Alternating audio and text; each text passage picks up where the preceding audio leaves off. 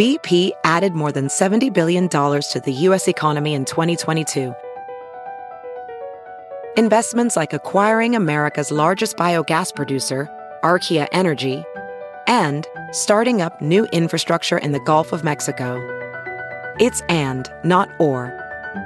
See what doing both means for energy nationwide at bp.com slash investing in America.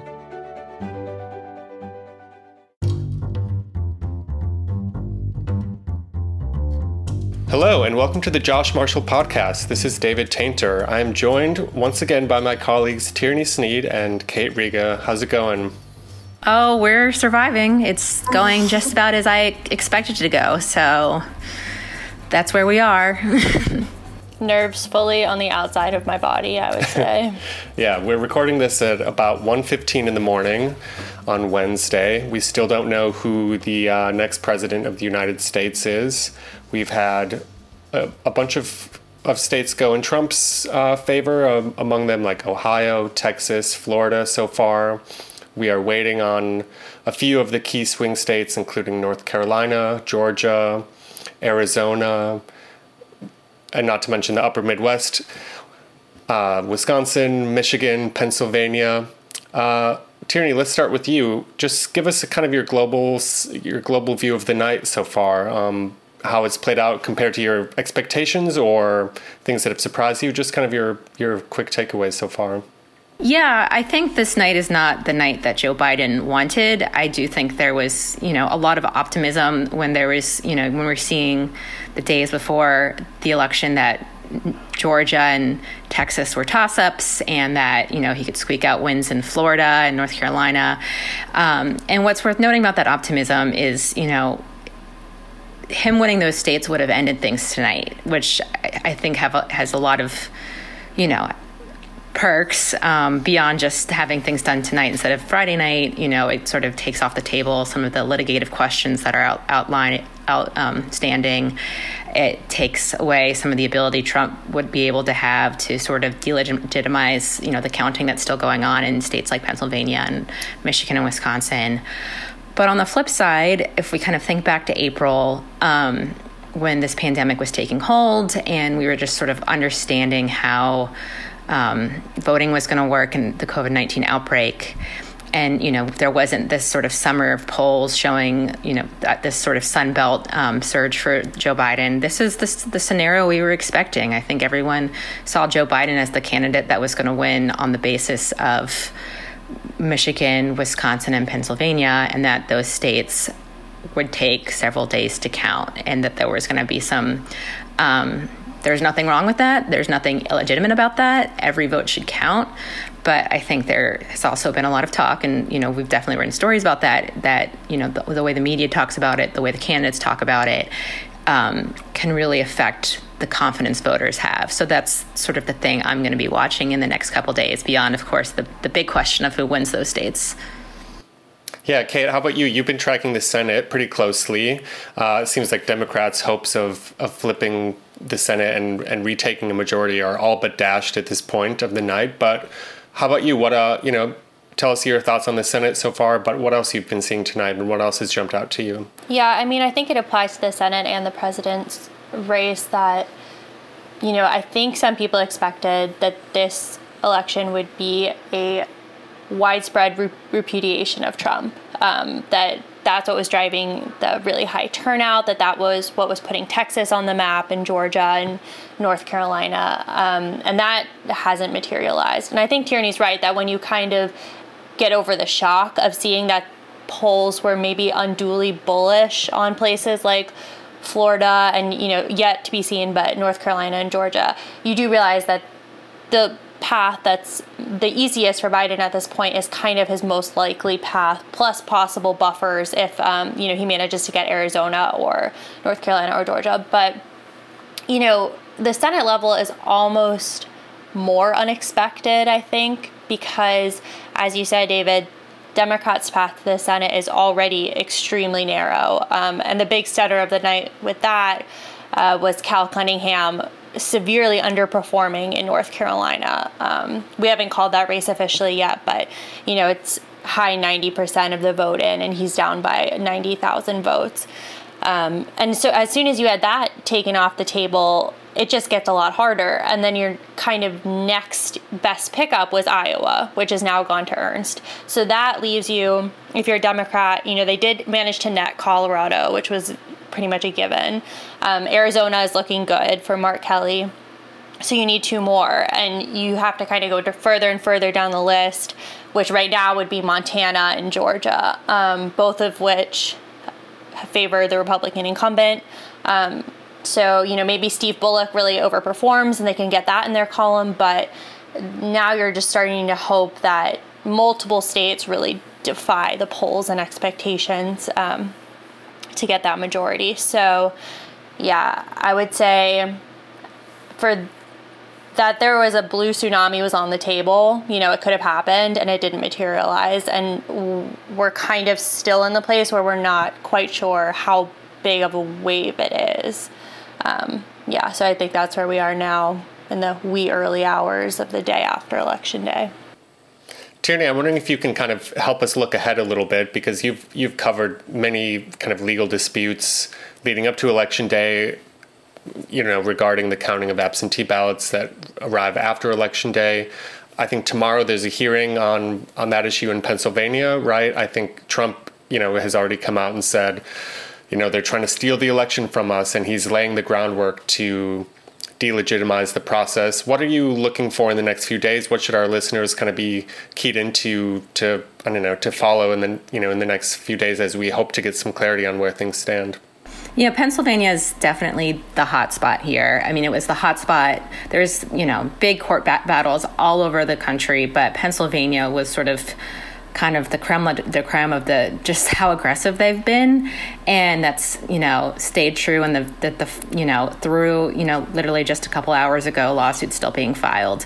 So i think any scenario where it's going to come down to pennsylvania is going to be um, something where courts are going to be involved. And we just don't know yet if the margin's going to be close enough for a court decision that would you know toss out a certain number of ballots if that would be um, you know impactful so as you mentioned there's been this big case about the ballot deadline um, for receiving mail ballots as of now ballots that are getting in that are postmarked by today and getting in with the next three days are being are supposed to be counted but you know, the Supreme Court hasn't settled that issue once, once and for all, and we, we don't know how Amy Coney Barrett is going to vote, vote on that. You know, we, we don't have a totally clear picture of where Kavanaugh is going to come down if, it, if the question is tossing out ballots that have already, you know, arrived and, you know, were legally cast on election day.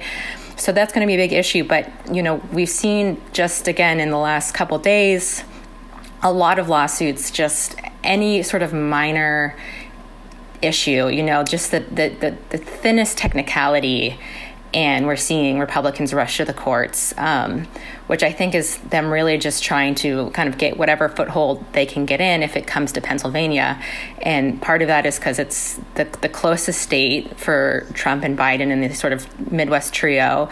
It's got the most electoral votes and it's going to take the longest to count. So that's kind of, you know, in a scenario that it all comes down to Pennsylvania, you've got several days for these court battles to play out um, before we really know what they're going to mean. That being said, you know, depending on how Arizona goes and if there's any surprising results out of Georgia or um, North Carolina, court battles that pop up in Wisconsin and Michigan could also be very important. So I, I, don't want to suggest that you know we should take our eyes off of those states as well. But Pennsylvania has really been sort of the focus of the, the court fight so far, which I think is very telling. Yeah, I think something, you know, I've said it on this pod multiple times, but we're in kind of the most danger of things being squishy enough for Trump to you know, kind of make up a legal challenge and try to get it tossed to the Supreme Court if we're in a situation where everything hinges on a state like Pennsylvania that takes a long time to vote. Um, which again kind of heightens the importance of if Biden does manage to pull Arizona or Georgia into his column, because you know it lessens the importance on Pennsylvania um, and gets rid of some of that ambiguity, that wait time that Trump you know, has already signaled that he would take advantage of to try to paint it as illegitimate because it's taking longer. Right. Tierney, I thought you made a good point at the kind of top of the episode where you were saying we're kind of in the situation we expected back in the spring, back when we un- when we understood that the coronavirus would impact how people vote and you know the behavior of voters and increasing mail-in voting and all that. But on Twitter and on cable news, I don't know, there's just so many parallels to 2016 when it was a heartbreaking night for Democrats. And uh, it seems like we haven't learned this lesson that it might take a while, right? I mean, are there any I don't know, not words of comfort exactly for listeners, but like like you say, it's it's it's normal that this is going to take a while and we might not know for a while and that's fine. I mean, any anything you you think our listeners should just kind of keep in mind on that front? You know, I would like to just bring up some of the good news on the election administration front because if we think back to April um, and, and May, the coverage we were doing there, it was a really big question of whether the election infra- infrastructure was going to adapt to these circumstances. And we definitely saw some primaries where, you know, the alarms were ringing that it was not. And, you know, with the, the major caveat of this sort of court fight to potential a potential court fight to throw out completely legitimately cast ballots, which has definitely exceeded my expectations in terms of how aggressive that court fight has been. Um, the administrative ends of angle of it all has been um, you know, we saw some problems today, but they were mostly run of the mill problems that you see in every election day. And I think that's a real testament to the election officials, to the voter advocates who went to court and lobbied lawmakers and um, did voter education, to the voters themselves who really took seriously all this advice that they got. I mean, if if people had voted in person the way that they normally vote in person, today would have been a disaster. But because people uh, embraced absentee voting because people voted early. Um, we did not see the sort of disasters that we saw at the beginning of the, the, pandemic when those spring primaries were rolling through. So I think that's a um, good piece of news. I mean, like I said, there's still a lot unknown about the next couple days, but the threat of a sort of uh, election day where you know some mass intimidation or violence or you know some really obvious suppressive tactics could have been used didn't manifest. So you know we can could put to bed some of those concerns. That's not to say there aren't severe vulnerabilities that have been um, exposed that still need to be corrected but i think election day at least didn't give us any sort of troubling concerns about the, the ballots that have been cast so far. Right Kate, any final thoughts from you before we wrap things up? Yeah, I guess the biggest thing on my mind now is we've been talking a lot about, you know, will the media learn these lessons? Will observers learn these lessons? Whether that be, you know, the red mirage or the blue mirage or the blue shift, or learn to not characterize things um, in a way that they they appear before everything's fully gamed out. And I think that's going to kind of enter a next stage now because um, you know, you're going to have the Trump camp ratcheting up their cries of election theft. You know, they're already fighting tooth and nail against Fox News's projection that Biden won Arizona. Um, and apparently, you know, putting pressure on other networks not to replicate the call. So we're already kind of seeing the shenanigans that we expected. And as we you laid out we're not you know we're not sure of the intensity that that will take on you know in a legal fight or a, a concrete effort to get ballots tossed. But you can probably expect a shift in the language now a real full court press to try to sow doubt and uncertainty. So i think this is the time where those institutions are really going to be strained, you know, going to see for real if people have learned lessons from the Trump administration and uh, kind of hold the line on making sure you tell people that there's nothing wrong with a late vote count. This is going to take a while. All ballots are counted XYZ. So I think that's right. what we have to look forward to in the days to come. and, and I just right. want to add one quick point on, you know, piggybacking on something that Kate said. It's worth noting that over the course of this sort of final phase of litigation, um, they've they've Republicans have really abandoned the pretext of fraud. Like we're not really the, the sort of the most recent wave of lawsuits. It's not about we think there's fraud. It's just that you know we think the rules have not been changed in the correct fashion which is really saying something about just how aggressive they've had to be to make these claims. Um, you know, there's no reason, there's just no reason to believe that a, a vote that was postmarked on election day but didn't make it to the election office until two or three days after is fraudulent. So you have to pick some other sort of battle. And I think it's just really telling about how bad faith the argument is. Yeah, that's a good point. All right, as a reminder to our listeners, the Josh Marshall podcast is sponsored by Grady's Cold Brew. I've had at least a couple tonight. I don't know about you, you guys, but um, we appreciate their sponsorship. You can get 20% off. Uh, they were doing a 25% deal until election day. Now that we're on November 4th, not sure where that stands, but go to Grady'sColdBrew.com, use the promo code TPM, pick up some coffee. We're going to need it to get through the next several days and beyond. Tierney and Kate, thanks so much for joining uh, me. And I know we still have a little ways to go, but I hope you can get some sleep soon.